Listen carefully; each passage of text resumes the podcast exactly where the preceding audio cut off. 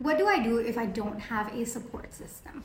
I love this question, but first, let's tackle our understanding of a support system. Now, most of the times when we talk about support system, we usually think it needs to be people who are related to us by blood. And I wish to tell you that your support system does not need to contain people who are related to you by blood. And that could be for various reasons, you know. Maybe they don't understand what you're doing, maybe they don't know how to support you, they don't know what advice you're looking for, so on and so forth. A healthy way to look at this would be to understand that the people who are related to you by blood are not obligated to be part of your support system.